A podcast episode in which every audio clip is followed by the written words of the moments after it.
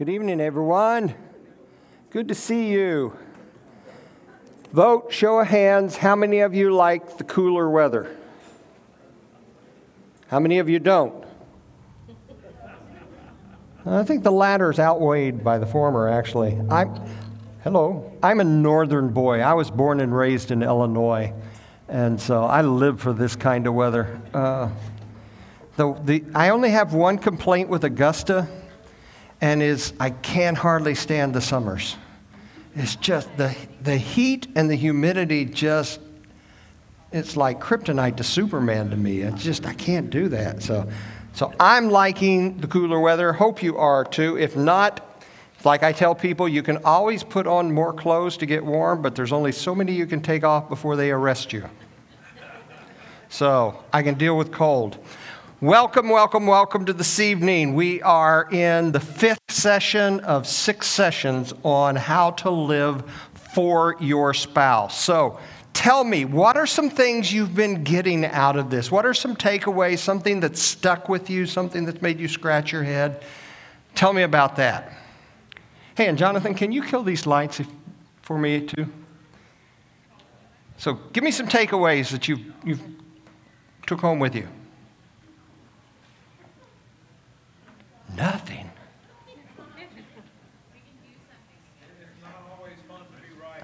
It's not always fun to be right. True, or, or, or, maybe better yet, it's not always fun to try to prove that you're right or tell them that you're right. Somebody back here, did you say something?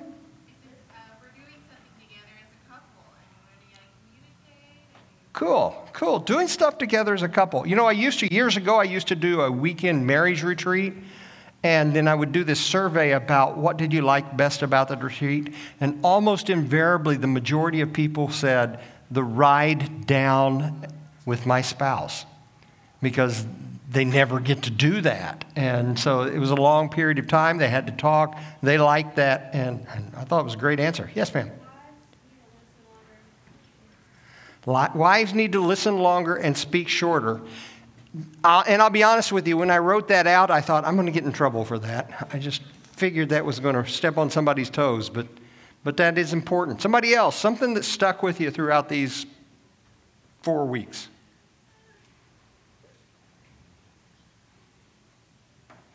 Huh? That's it? All right. I'm going to have to do a better job than that. All right, so as always, if you've missed any, you can find remakes there. Now, we heard some people tell us last week, some in here and some elsewhere, that the audio on a few of these sessions was really hard to hear. You had to crank it all the way up on your car and then you could barely hear it. We fixed that problem. I know there's one or two sessions that cut off at the end. Not that you didn't miss much, it cut just a little bit off, but it cut off the end. We can't fix those. But we fixed the, vo- the volume issue, so if you want to go back and listen to those or share those with somebody, you should be able to hear those really well. But you can go there, and that's where you'll find them. Just go to, to my site, click on resources, and then click on how to live for your spouse. And uh, not only will you get the audio, but if there were any handouts, uh, you'll get those. You can click on those and get the handouts. Uh, you can click there and get the slides. You can see the slides. So you should be able to get everything there. Uh, we hopefully we fixed at least the audio problems. Now, let's quickly rehash before we get into tonight's. You know, we're going to going to try to catch you up just little by little. First thing we talked about, the very first week, we said that the question is not how to live with your spouse. Everybody has to live with their spouse. The question is how to live for your spouse. That's a better question. And so we've set these six weeks aside to, see, to feel to feel out and, and figure out how we can do that. In the first week, we said that you do that, husbands should lead like the king. We are to lead like Christ. Husbands, love your wives as Christ loved the church and gave himself up for. We're to lead like the king. And wives are to submit like a queen. And I know that word submit is just a heavily loaded word, and some people recoil at that. We can't rehash all that tonight, but I encourage you Go listen to that first session. It'll spell out what we mean by submission. All I can tell you is it doesn't mean that you have no voice, you have no say, you're a lesser. That's not what that means. So, That was the first week on how to live for your spouse. And then when we got to the second week, the, the principle was the same for both husbands and wives. The principle was help them feel special. Help your spouse feel special. Both husbands and wives need to do that. But the thing of it is, is husbands do it in one way and wives do it in another. So husbands are to love their wives. That's how they make them feel special, is when they love their wives. And uh, we talk specifically about how to do that and how they tend to receive that. And wives make their husbands feel special when they treat them with respect, when they respect their husbands. And those are not just blanket, each spouse can do whatever they want to and get away with it, and you still have, that's not what that means. So I encourage you to go back and listen to those sessions again. Then, session number three was a session in which we dealt with communication. And, and communication is one of the big deals in a marriage. And we said that husbands need to listen longer and speak deeper, and wives need to listen longer and speak shorter. Uh, and we, we parsed all of that out as to how that's supposed to work. It's really important that we as husbands not just give you this superficial two or three word answer, bottom line, but that we give you something more. And it's really important for our wives not to dump the whole truckload of stuff on us, but to give us the bottom line, give it as in short sections so we can process it and then go back and forth with it. Then last week, we talked about this. We talked about not how to disconnect in conflict, but how to connect in conflict. You know, most of us shy away from conflict because we're afraid it's going to hurt our, our relationship. It's going to make us disconnect. It doesn't have to. Conflict can actually connect you. And actually, I'm almost convinced that your marriage gets deeper and stronger through conflict rather than through good times. Through good times, we just coast. It's in the conflict that we really have to dig in. And uh, we talked about some conflict roadblocks and we talked about some conflict resolution. So we started with the roadblocks. Here were some of the conflict roadblocks. When you withdraw, when it escalates, when there's some invalidation, when you tend to invalidate your spouse, or when you, even worse, vilify or there's vilification of your spouse, that, up, that, that just takes you on a downward spiral. That's conflict roadblocks. And then we talked about conflict resolution. And we said these are some steps in conflict resolution that you should pray. You should pray before you even wade into this. Pray by yourself if necessary, but if both of you can do that together before you wade into something, that's great. It's really hard to be angry with someone you're praying for. And then we said that you need to address it. So often we hope it'll go away. We don't say anything, we withdraw, we avoid, we hope it'll just kind of evaporate, and it doesn't. It just keeps building up and building up until when you finally deal with it, there's so much emotion, so much emotional buckshot loaded into it that it's hard to get anywhere with it. But if you'll address it in the moment, if possible, it's not always possible, but if possible, if you'll address it right in the moment, then you can deal with it as a problem without all the emotional baggage that goes along with it. it makes it a whole lot easier. But you have to be willing to wade into it. And sometimes you just have to stop in the moment and say, hey, can we talk about that? Because here's what I heard you say, and that didn't feel good. And you can kind of deal with it before everybody gets emotional. So, address it. Assure your spouse that you're on their side, that you want to help meet their needs. You're not trying to just override them or overrule them. Assure them that you really want their needs to be met also. Because when you do that, then they lower their defenses and they're more willing to listen to you and, and to work through this thing. Then, if you can't deal with it immediately in the moment, then schedule a time to do it.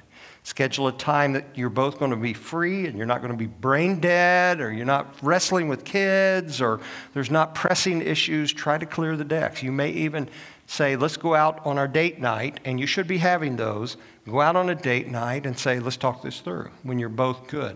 And if you're in a public place, you can't really have a knockdown drag out in a public place. So that's a, that's a benefit too. So schedule a time if you need to. Then we said, understand. Understand. Too often we're only listening, listening so that we can make our point rather than listening to try to really hear what their point is. Stephen Covey, I've told you in his book, Seven Habits of Highly Effective People, says, listen first to understand, then to be understood. First understand, then be understood. The Bible says, He who speaks before listening, that's his fool and his folly. So seek to understand them. It's amazing. Sometimes when my wife, or dis- wife and I are disagreeing on something, when she knows that I've really listened and I've really heard her and I really understand her, sometimes that's just enough. We just want to be heard. We want to be listened to. We want to be taken into account, not taken for granted. So, seek to understand. Then, when you've understood each other, then brainstorm some options for whatever it is you're in conflict about. I always tell couples if you, all you have is a her solution and a his solution, you don't have enough. You have to throw both of those out and you've got to create more solutions. If all you have is a his and a her solution, somebody wins and somebody loses, and that's not a good way to deal with conflict. So throw those out and brainstorm as many as you can. Don't evaluate, don't criticize when you're brainstorming, just brainstorm as many as you can, and then come together. You can see in uh, the next one choose. Choose one of those. Now, none of the things you brainstorm are going to be everything you want or everything your spouse wants. But choose the one that gets close enough to what you both want and need. And when you agree on it, because you have to agree on it, you can't force it. Both of you have to agree on it. Both of you have to, don't twist somebody's arm to get them to agree on what you want to. Just go through the brainstorming options, agree on which one will fit, and then you implement it. You have to do something with it. You have to put it into practice. So you implement it and you decide, hey, we're going to do this for the next month or the next three weeks or the next two weeks, whatever. We're going to implement it for this long. And then you come back and evaluate it. Okay, did it work? Did it not work? Well, some parts of it worked, some of it didn't. Well, what do we need to tweak? And you tweak things and then you do it again. Sounds very systematic, doesn't it? Very formulistic. It takes all the fun out of a good fight when you do this. But it'll help you solve problems rather than deal with personalities. I think I told you I had a wise counselor in uh, Fort Worth, Texas, one time said, The people are not the problem, the problem is the problem. In marriage, the spouses are not the problem. The problem is the problem. If both of you as spouses can turn and focus on the problem instead of one another, you'll probably get it fixed. All right, and then I sent you home with some cards with all of those things on it and said I wanted you to, to practice some of those things. Did anybody give that a shot this week? Anybody pick one or two of those and give it a shot and see how it worked? No one did their homework. That's amazing. Is it too scary? I mean, this stuff is a little scary to have to do. It's, it's easier to just muddle through the way you're doing it and just kind of keep stepping on each other's toes. And, you know, you figure, hey, no one's died, so why change anything, right? I'm telling you, this stuff has to be implemented or you won't get anywhere. So I encourage you to try these things. All right, on to tonight's topic. Tonight's topic. You know when you're standing in front of the minister on your wedding day? You remember that? Can some of you go back that far? Right? and you're standing in front of the minister, and all you can see is one another. I mean, that's it. You just want to be close. You just want to be intimate. You're pledging to your spouse, you'll always be there for you, eh, for them, and you'll always put them first. But then, the longer you're married, the easier it is to put other things ahead of your spouse. Have you noticed that, or is it just me in my marriage? Doesn't it work that way? So, the longer we're married, the, the less we forget about, hey, nothing is going to come between you and me, and then all kinds of things come in between us. Husbands, what are some things that husbands tend to put ahead of their spouse? Job. Hmm? Job. Job. Someone else. Hobbies. Hobbies. Guys, if you don't tell on yourself, your wives are going to. So you might as well tell on yourself. Kids? Football. Football. Yes, and it is the season, isn't it?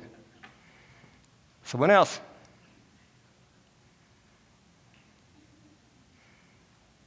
I am so glad that my wife and I did not buy new La-Z-Boy recliners until the kids were out of the house because that recliner could come between a lot of things for me. Anything else? All right, you kind of got some of mine. Here are some things that, that husbands say or wives say that husbands put between them and their spouse work. Uh, what is that last, second word? Status. It's supposed to be status. Is that it? Stat use. We put stat use in front of everybody. No, I think that's supposed to be status. We put status in front of our spouse sometimes, it gets ahead of our spouse. Money. We got to make the money. We got to earn the money. And we guys, we feel pressure to do that. We feel pressure as providers to provide for the family. And not just provide for the family, we want them to see how well we can provide for the family, right? And so money can be one of those.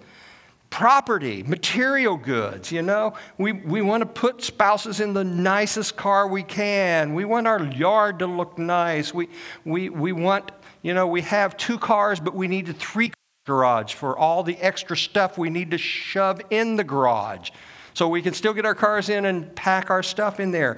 That's kind of stuff. Recreation, sports, all kinds of things like that. Hunting, I'm surprised no one said that. We put these things ahead of our spouses. Now, we don't intentionally do that. We don't think we're doing that. We don't plan on doing that. But it does, it happens. All right, wives, your turn. What are things that wives put ahead of their husbands sometimes.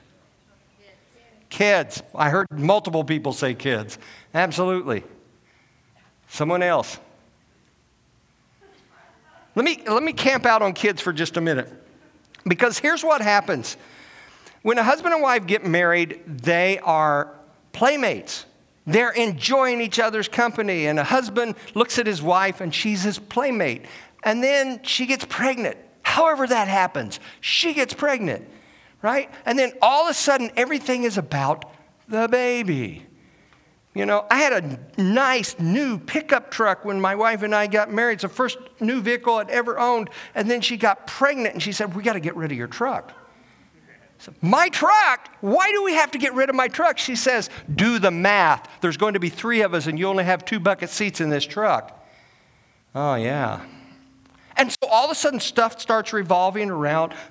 Before my first child was born, it changed my breakfast habits. Because I'd get up in the morning and I'm frying sausage and bacon and I'm doing eggs. And one day, my wife came down very pregnant and sick and looked at me and said, You will not do that in this house anymore.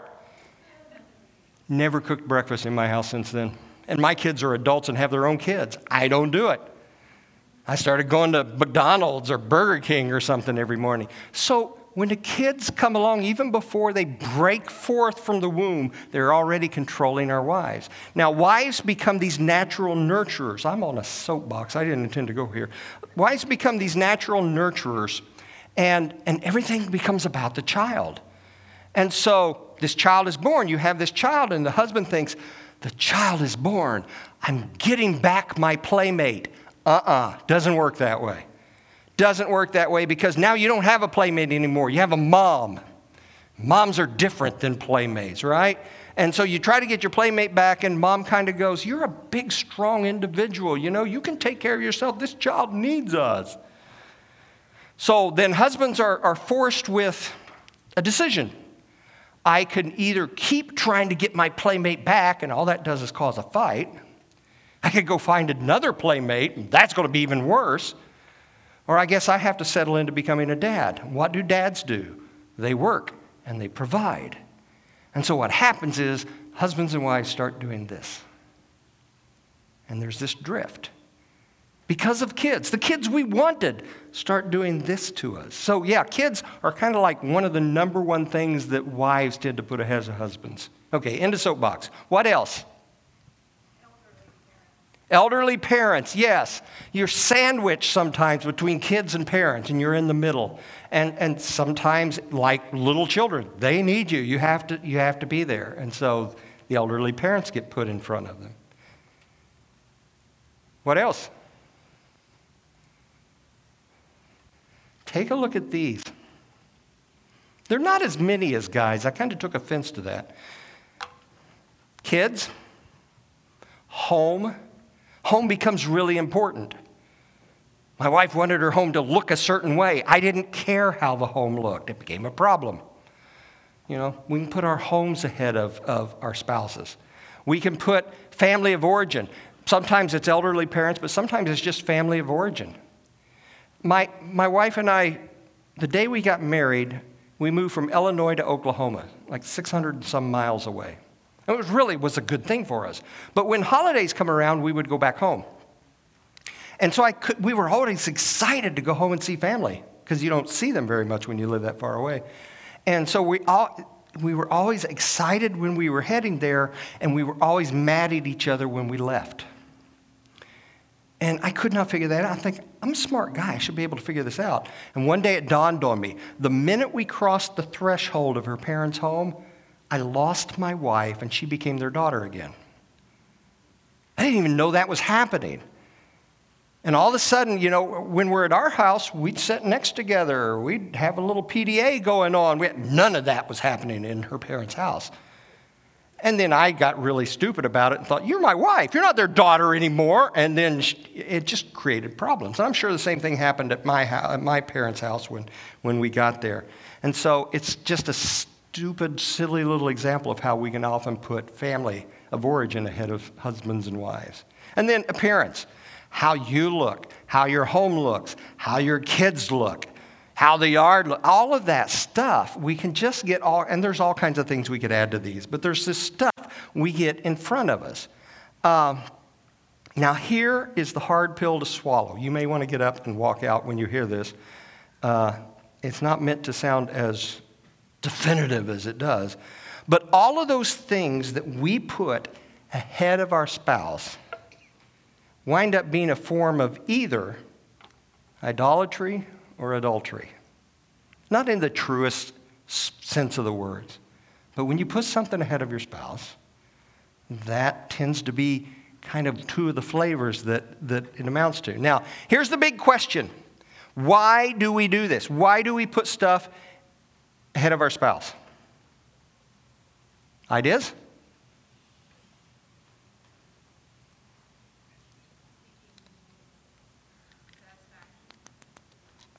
I'm sorry? Seeking satisfaction. Seeking satisfaction. That's a good one. Yes? We take them for granted. Yes, we do. Way too often. Anyone else?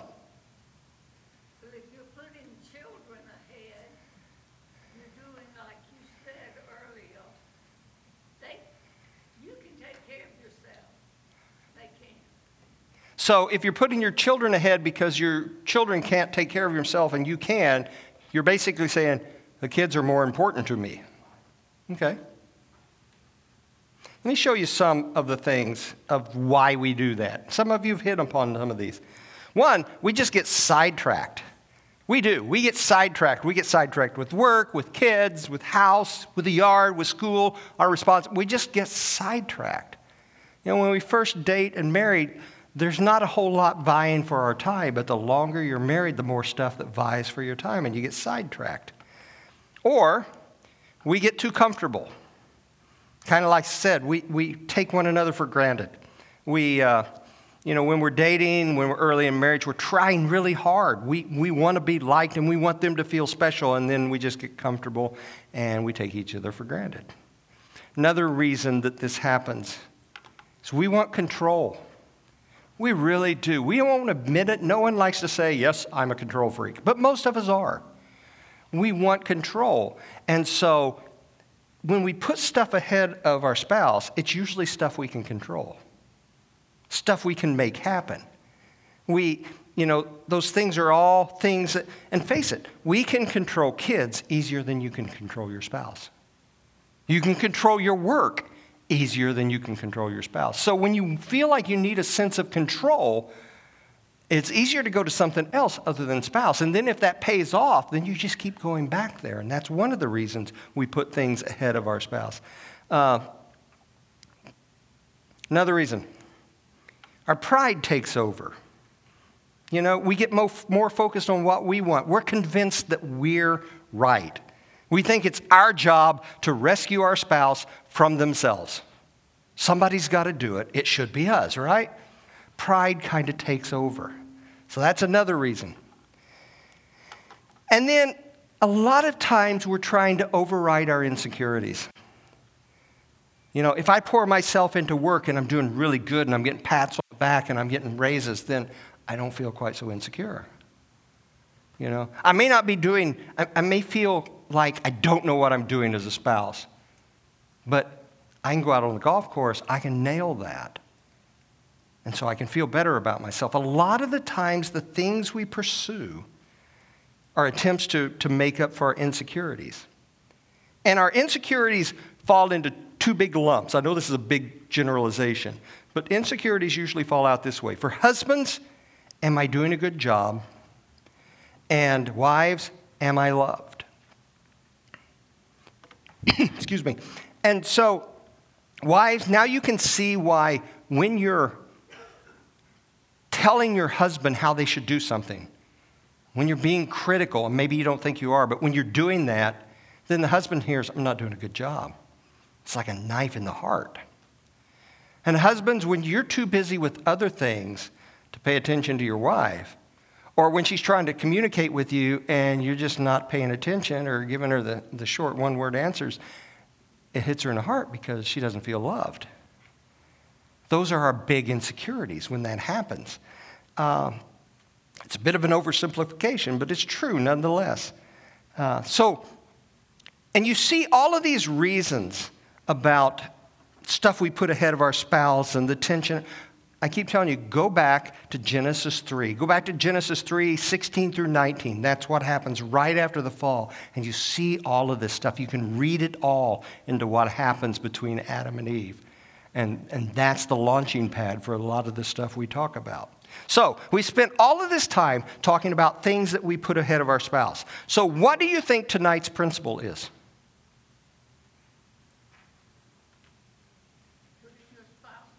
Putting your spouse first. You would think that, wouldn't you? But this is me, and it doesn't work the way you would think. It sounds like that, but really the principle tonight is put your spouse second. Now, that sounds antithetical to everything we've been talking about, right? It sounds like that's not the way it should be. But let me finish this. Put your spouse second only to God. That changes the whole dynamic. Put your spouse second only to God. Now, I, I know it sounds like we should put our spouse first, but actually, you need to put them second only to God because when you do that, then it will help you put that spouse first. Sounds, sounds like I'm talking out of two sides of my mouth there. But that's what it'll do. It sounds like you should put your spouse first, but we need to put them second. And let me show you how that works. Okay, listen to what Scripture says. Luke 14, 26. Jesus says, If anyone comes to me and does not hate his own family, his own father, his own mother, his wife, his children, and brothers and sisters, yes, even his own life, he cannot be my disciple. Now, Jesus is not talking about us being haters. You know, we are not. We're called to love one another. So that's not what he's talking about. What he's talking about is your love and devotion to him should come first. And it should be so strong and so passionate, it makes all your other loves fail in comparison makes them look less than. That's what he's talking about. So, he's talking about putting love for God first. Listen to another passage. Matthew 6:24. No one can serve two masters. For either he will hate the one and love the other, or he will be devoted to the one and despise the other. You cannot serve God and money. Yes, that passage is about money, material goods. But the principle applies across the board. You cannot serve two masters. You cannot serve God and your spouse completely. Somebody has to rule and reign. And when you get the right one in the right place, the second one works really well. So again, God has to come first. Here's another passage 2 Corinthians 8 1 through 5. Paul says, We want you to know, brothers, about the grace of God that has been given among the churches of Macedonia. Okay, so he's talking about the Macedonian church, and he's talking about the church giving. For in several tests of affliction, their abundance of joy and their extreme poverty have overflowed in a wealth of generosity on their part. For they gave according to their means excuse me, for they gave according to their means, as I can testify, and beyond their means of their own accord, begging us earnestly for the favor of taking part in the relief of the saints. What's this got to do with what we're talking about? Verse 5. And this, not as we expected, but they gave themselves first to the Lord, and then by the will of God to us. He's talking about this church in Macedonia that had such generosity and, and, and, they were being such a blessing to the churches. But they didn't do that because they wanted to be a blessing to the churches. They did that because they gave themselves to God first. And when they gave themselves God first, then they got the rest of their relationships right. This is really key to marriage. Let me give you one more Matthew 22, 36 through 39. Man comes to Jesus, says, Teacher, what's the greatest commandment in the law? And he said to him, Jesus said to him, You shall love the Lord your God with all your heart, all your mind, uh, excuse me, all your heart, all your soul, and all your mind. Then verse 38, this is the first commandment. Verse 39, and the second is like it you shall love your neighbor as yourself. The first commandment, love the Lord your God with all your heart. Put him first. The second, then love your neighbor as you love yourself. So, all of these passages, and you can see it in other places of Scripture too, means that God comes first and your spouse second. Your spouse should only be second to God. Make your spouse second only to God. And if you put God first and your spouse second, then you will know how to truly live for your spouse. So, what are some things that we can do that will put God first? Talk to me. Oh, if we cannot answer this, we're in the wrong place, boys and girls, right? So, what are some things you could do to put God first? Time in prayer. Time in prayer. Tithe. Time in the Word.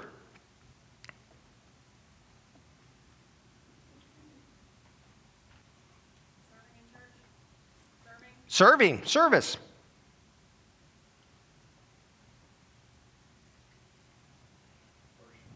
Worship. Worship. What else can you think of? Pardon? Serving his commandments. Obey obedience. Here's some things, and you've hit on almost all of them. Here's some things you can do, things involved in putting God first. All right? Because we're supposed to love God first, make our wife second only to God. So we need to know what it means to love God first. So, first, you love Him with your thoughts. You focus your minds on Him. You meditate on Him. You think about what He's said. You think about what He's done for you, how He's ministered to you, the things He's brought through. You put your mind on Him first. Your mind only has so much space, and so it can only hold so much. And what what typically happens is we shove so much other stuff in our mind, there's no space for Him. So you love God first by keeping your thoughts trained on Him.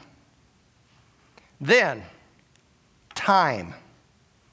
You spend time with God, whether you call it a quiet time or a devotional time or whatever it is. It's, it's not so much about whether you're reading the Bible through chapters after chapters or whether you're reading the devote. It's about getting away with Him getting away from the distractions, focusing just on Him. Uh, it's about being in His presence. So, thoughts, time, conversation. Having conversation with God. This is prayer. This is prayer. Always remember, prayer is not just talking to God, it's talking with Him. You talk, He talks. Just go back to what we talked about, about the listening. You talk and you listen. And some of the best prayer times I've ever had, and I remember having these in seminary when the stress was really high, is I would go, I'm a walker. Many of you know I'm a walker. I'll walk for miles and I'll talk and pray and hash things through in my head. So I, was, I would go to the seminary campus, I'd walk around the whole campus. And I, there's a lot of times I would pull my car up in the parking lot, park it, get out, plant my feet on the sidewalk, and say, God, I don't want to say anything. I just want you to talk to me today. It's amazing. Those have been some of the best times of prayer ever because I wasn't just talking at him, I was listening to him. It's conversation. Another thing, service. Service, ministry, serving Him in a way that honors Him, in, in ways He wants you to serve Him. Um, listen to Matthew 25 40. And the king will answer them Truly I say to you, as you did it to one of the least of these, my brothers, you did it to me. So putting God first involves service. Because when we serve others, we're serving Him. Another thing adoration. Adoration. You, somebody said it worship. But it's not just going to a worship service, it's about worshiping Him. It's about gratitude, it's about praise. So many times we start our prayer time with, Hi, God, I need this, this, this, and this, and this. And uh, I watch my grandchildren come to my daughter and say, my daughter comes home from work and, and they're saying, Mom, I need this and this. Can we do this? Can we do this? And she'll say, Hi, it's great to see you too. And she reminds them that sometimes you don't start with what you want, you start with being glad to see the person. So, adoration is about praise, it's about gratitude, it's about being thankful. And then, one more submission. Submission. That's about obedience. Somebody else referred to it. It's about following His word, about listening to Him and responding to what He tells you to do. Submission. Now, these are all ways in which we put God first. And, and we said that when we learn to put God first, then it's easier to put your spouse second. And by putting God first and spouse second, then we truly figure out how to live for our spouse. So, what do you think some of the things, what are some of the things we need to do to put our spouse first? Or second, excuse me. Get my priorities mixed up here. All right, I can see the smoke coming out of your ears. Let me help you with this one. First of all, we need consistency. That's not the big list, but, but the problem is like if we are going to love God first and all those things, we'll do some of those. We'll have a spurt and we'll do this or we'll do that, but we just don't stay consistent. And so, how do you know someone loves you? You know it when they're consistent in that. If I'm not consistent in that, my wife goes, What do you want from me? If I'm consistent in that. And, and, I tell that with couples, especially couples who are close to divorce and they're trying to put their marriage back together. I tell them, You have to do these things and you have to do them no matter what. Even if you wind up divorced, you still have to do these things because your spouse is not going to trust you if you just suddenly turn over a new leaf and you're doing all these new things. They're going to think, this is a scam. Tr- they want something from me, they're trying to get something from me. So when you love God, you need to do it consistently because that proves that you're not just trying to get something from Him. The same will be true with the things I'm going to tell you about your spouse. These are the ways we love God. And how do we love our spouse and put them second? The answer is the same things. It's the same thing. It doesn't change. Let me go back to this list. This is how you put God first, but this is also how you love your spouse. Think about it. Thoughts. Let's talk about the thoughts for a minute. Think about the time you were dating. Focus on your spouse. Think about when you were dating. Think about when you were newlyweds. Think about the things they do for you. Think about how hard they work for you. Any other ideas? What are some other things you can think about when it comes to your spouse?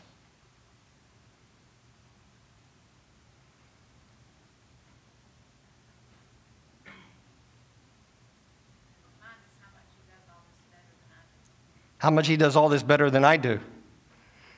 Sometimes for me, it's thinking about how much he puts up with me, right? Which I'm very grateful for. Some others, come on, you've been doing this for a while. Or maybe that's it. You've been doing this for too long. Think. How do you put your thoughts on your spouse? When's the last time you went home with your spouse, got the kids to bed, got it quiet, poured a cup of coffee, popped some popcorn, something, and you got out a photo album? I know I'm dating myself. Now it's all in your, in your phone or it's all on your iPad. But even then, when's the last time you got out, went back to dating or back to wedding day or somewhere and just started looking through photos? That'll put your mind back on your spouse. So, thoughts. Let's, look, let's talk about time. If you're going to love your spouse second to only God, then you still have to spend time with them. You need to hang out with them. You know, you need to, not just that, but you need to open space Rather than having your life so crowded with stuff that they have to use a crowbar to get in, you need to open up space for them and spend time with them. Old Testament says that when Moses came down off the mountain, his face was aglow. And why? Because he spent time with God. Just him and God. He spent time with God. You need to do that as a spouse. You need to take advantage of small opportunities. If the only time you really get to hang out with just your spouse is once a year when you have a weekend away, you can't live on one weekend a year. You just can't. So don't wait for the big opportunities. Take advantage of the small opportunities. I'm learning, I'm not telling you I'm great at this, but I'm learning that when my wife says, Do you want to go to Walmart? My head says, No. It's the last place I want to go. But I know she doesn't like to go there either. So if she's asking, she's probably asking for me to ride shotgun with her. And so I say, yeah. Because it's funny, we can have conversations on the way to Walmart and we can have conversations on the way home. Sometimes it's about Walmart, but we have conversations on the way home. You know, those kind of things. If, if your spouse wants to run to Home Depot and that's the last place in the world you want to go and they ask you to go, you should go. I mean, if you can not just leave the kids, abandon them or anything like that, but I mean, make sure you got childcare or something. Find ways to hang out. I knew one, one guy, uh, one couple, and, and the wife really took this to heart. And so he would go out in their garage and he would, he would rebuild engines. And so he was out in his garage rebuilding engines. She didn't care anything about that. But she would go out, sit on a stool, listen to the music on the radio, talk to him a little bit, read a book. She just hang out with him. And of course, the guy never did tell her how much it meant to her until I prompted it to him, until I prompted him. And he said, Yeah, it means a lot to me. I knew somebody else, I think I've told you this story. Uh, the wife, again, really took heart to spending time with her husband, and his husband was a big outdoorsman, loved to hunt, loved to fish, and it was summertime, and he was fishing, and she didn't care anything about it. But she figured out she could go out on the boat with him get a nice tan, read a book, and he just wanted her to hang out with her. Spend time together. Um, any other ideas? Look, I can't come to your house and generate ideas. You've got to come up with these ideas. Some ways to spend some time together.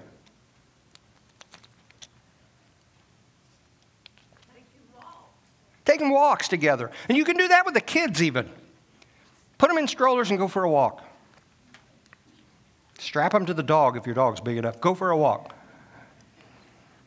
It's a great idea. Little exercise, little time together. Doesn't have to be tons, just some. Yes? Playing games. Playing games. Playing games like board games. Poker, something like that. Yes? Yeah. Yes, find ways to spend time serving together. You can even do that as a family sometimes, but at least you're doing something together. Because again, it's really easy for life to get in the middle of you and the two of you just do this. And, and that doesn't seem like a big thing until you get out here. And almost every couple that comes into my office and is threatening divorce, it's usually, once in a while, it's over big things like an affair or abuse. But oftentimes, it's just, they just drifted. You can stop that. You can be preemptive in that. All right, let's go on to another one. Conversation. Conversation. I know we've talked about this. We talked about this in, in what session? Session number three. We said husbands listen longer, talk deeper, wives listen longer, talk shorter. Get the conversation out of your head and out in front of everybody. Are you like me? You think a lot of things in your head, but you don't say them, and then you can't figure out why your wife doesn't know what you're thinking about? Right? Well, I told you that. No, you didn't tell me that. No, I did. No, you didn't. Well, I was thinking about telling you that. You know? All these conversations go on in our head. I can't tell you how many times when a, a, spouse is talking to me and they said, You know, I just wish he knew this. And I said, Did you told them? Well, no. Well, how are they going to know? Well, they just should know. Nah, it's not working that way. Get the conversations out of your head. Now, okay, word to the wise. Some of them you probably need to censor before you get out of your head, right? Because there's no need to start an unnecessary fight but there's stuff in your head that you need to get out. At least it will have conversation time going on. Uh, talk about a variety of things. Talk about the big things. Talk about the small things. Talk about things you know they don't care anything about. At least you're talking to them. They will love that, right? Share your work. Even if they don't care anything about your work, they care about you, so they want to know what's going on in your life. Talk about things, you know. If you have trouble getting started, let me give you an, an option here. When my wife and I first started dating, uh, I came home one night, or one day after work, and I came through the front door, and my two kids, who were like this age, were at each other's throats. And I did the dad thing. I came through the door, saw what was going on, heard them. I said, Stop it right now. Use the dad voice, right? To which my wife came around the corner with this look on her face like, How dare you discipline my kids? And I thought, We're kind of in deep weeds here. We need some help. So we decided we would find a sitter, and at least once every other week we would go out to eat. I've told this story to a ton of you guys. The first night we went out to eat, it, I've been on blind dates that were not as awkward. I'm just telling you. And we'd been, we were two kids in, and it was awkward. And so we're staring around. We didn't know what to talk about because we'd set a game rule. The game rule was you can't talk about work and you can't talk about your children. Whew, we didn't have anything else. And so we're looking around, watching people in the restaurant, twiddling our thumbs. And here's what happened literally, I'm not making this up. The server brings us our food, sets a plate down in front of my wife, sets a plate down in front of my, myself, and my wife instinctively reached over, pulled it in front of her, and started cutting up the meat in little child sized portions. It happened. I swear it happened. And I thought, we are so sick. We're bad. We can't talk to each other. We can't go out to dinner. So here's what you can do if you find yourself in that situation. To get started, go out to the movies. All right? You don't have to talk to one another in the movies. You can hold hands, you can eat out of each other's popcorn, and then when the movie's over, then go out, and at least when you have dinner or dessert, you can talk about the movie. You have something you can talk about. You do that, you'll eventually catch on. But you got to have these conversations. Okay, service. Service. Do things to serve your spouse. In fact, if you want to have a great marriage, make it a game to see who can outserve the other. I'm just telling you, too many spouses are keeping score. Well, I did this and you didn't do this. Well, I did this and you didn't do this. That's not trying to outserve your spouse. That's proving that they need to step up their game. Try to outserve one another. Look for things that they might need help with and then help them with them, right? Meet their needs. Meet their needs and the way, meet the needs in the way you would meet your kids' needs. We will go jumping through flaming hoops to try to meet our kids' needs, but we won't do that for one another. Meet your spouse's needs, serve them. Any other ideas on that?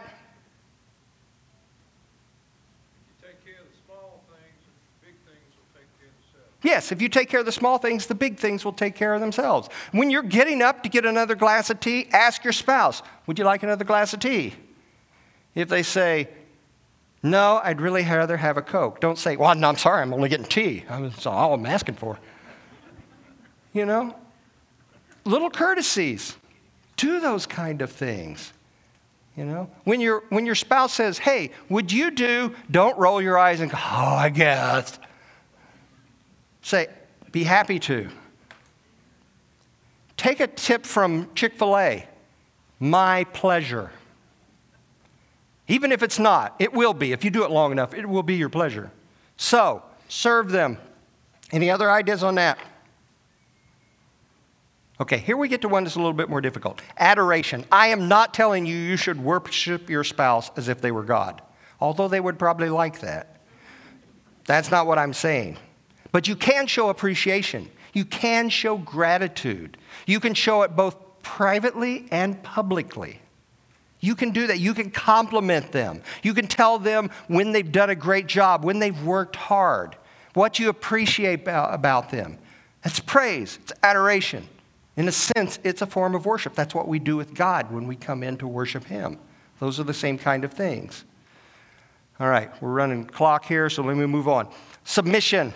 We've talked about submission in the very first session. The passage in Ephesians says that we are to submit to one another. Not just wives submitting, we are submit to one another. We just do it differently. Husbands do it through love, wives do it through respect. But we are called to submit to one another. Again, these are the same, this is the same list that we use to put God first. This is the list we use to put our spouse second. You know, follow each other's leads more. Don't be so quick to challenge your spouse's ideas and decisions. Learn to appreciate one another. We used to, way back when, when we were dating, when we first got married, before we had kids, and then we just forgot how to appreciate one another. We should do that again. Because I'm just telling you, one of these days, your kids are going to move out. I swear they're going to. Now, they may move back in for a while, but they're going to move out, and it's just going to be the two of you. And then what do you got? All you have is what you built before they left. And if you build these things before they leave, then you'll have them after they leave. And the reason it's so important to love God first and put your spouse second only to God is because you and I need the help of the Holy Spirit to do these things because they don't come natural. And so you have to love God first in these ways, and then He molds you and shapes you into a better spouse to love your spouse. Yes?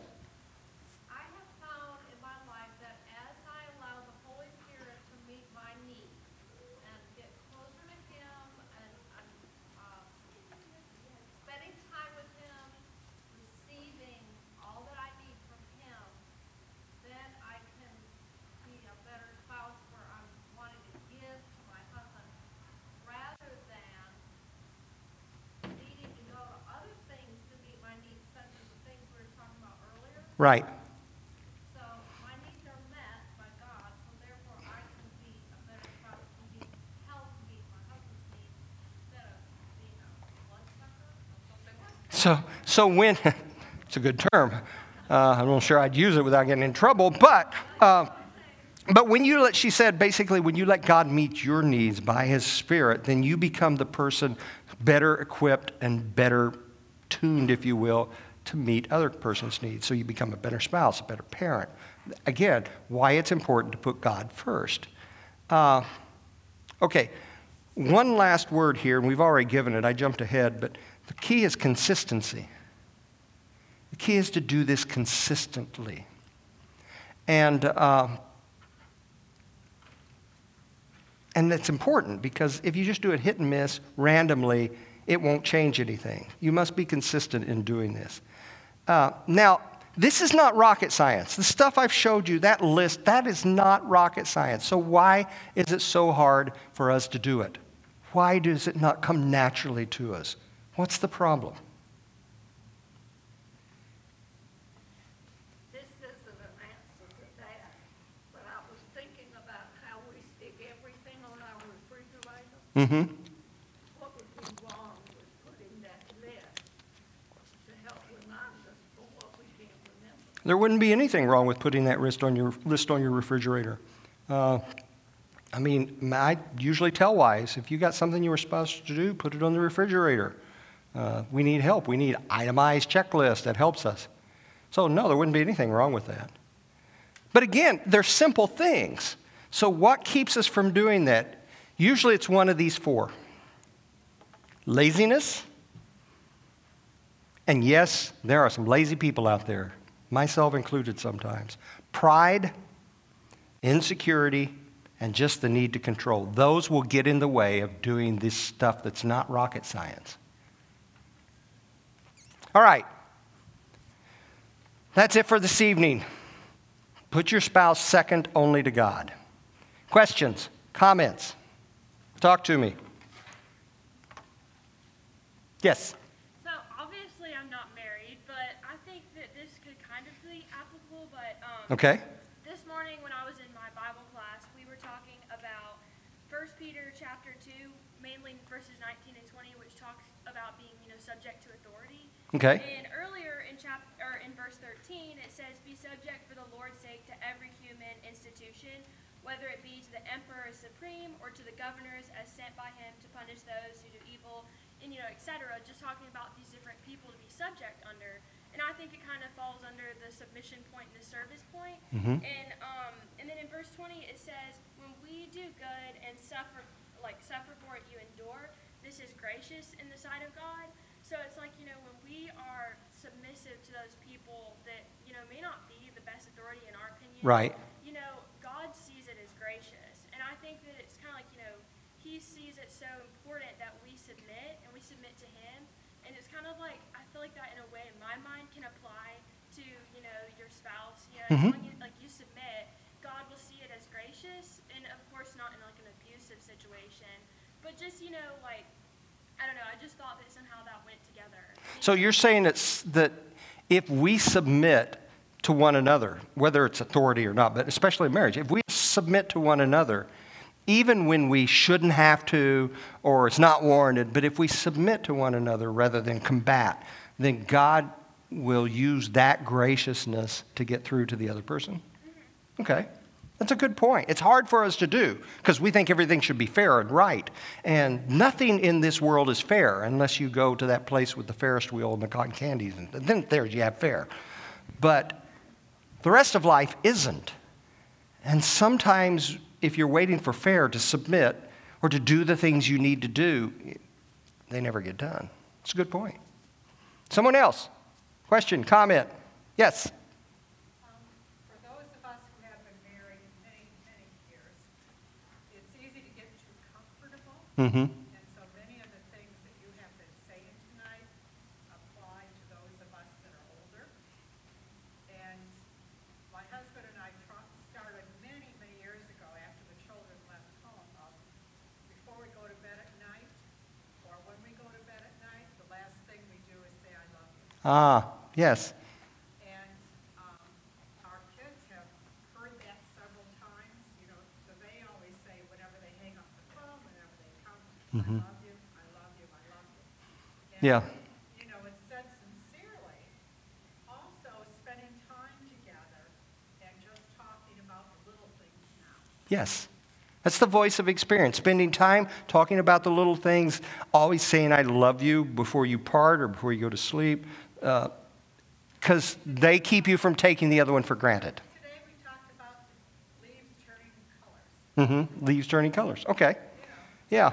My wife has a has this wall art. There's one in the bathroom. There's one in our bedroom. Uh, I think there may be two in our bedroom. I'm not sure. And they all say this Kiss me before you go to sleep. I think she means it. There's enough of those things hanging around the house. I think she's trying to tell me something. And, and you know, eh, if I'm tired, if I'm upset, if I'm mad, sometimes that's the last thing I want to do. But she has told me, this is what you, I need from you. I need you to kiss me before you go to sleep. And so I do. Even if I'm frustrated, you know, it may not be, it may be a peck on the lips and good night, you know, but, but we do that. And uh, It's just a way of not taking one another for granted. Anything else? Yes. Another Boysen experience um, is um, emotions follow action. Emotions follow actions. Sometimes. Sometimes emotions follow actions, sometimes actions follow emotions. The question is you have to decide which one do you have the most control over. And whichever you have the most You con- know, you don't, if you don't feel like doing something, then you do it anyway as a decision. And then your heart starts getting on board. Yes, sometimes when you act as if it can kind of change your, your want to a little bit. Sometimes you just do it whether you feel like it or not because you're supposed to. It's the right thing. You know, how many of your kids, you've told your kids to do something and they said, I don't want to, and you go, oh, well, in that case, no, never mind, it's all right. No.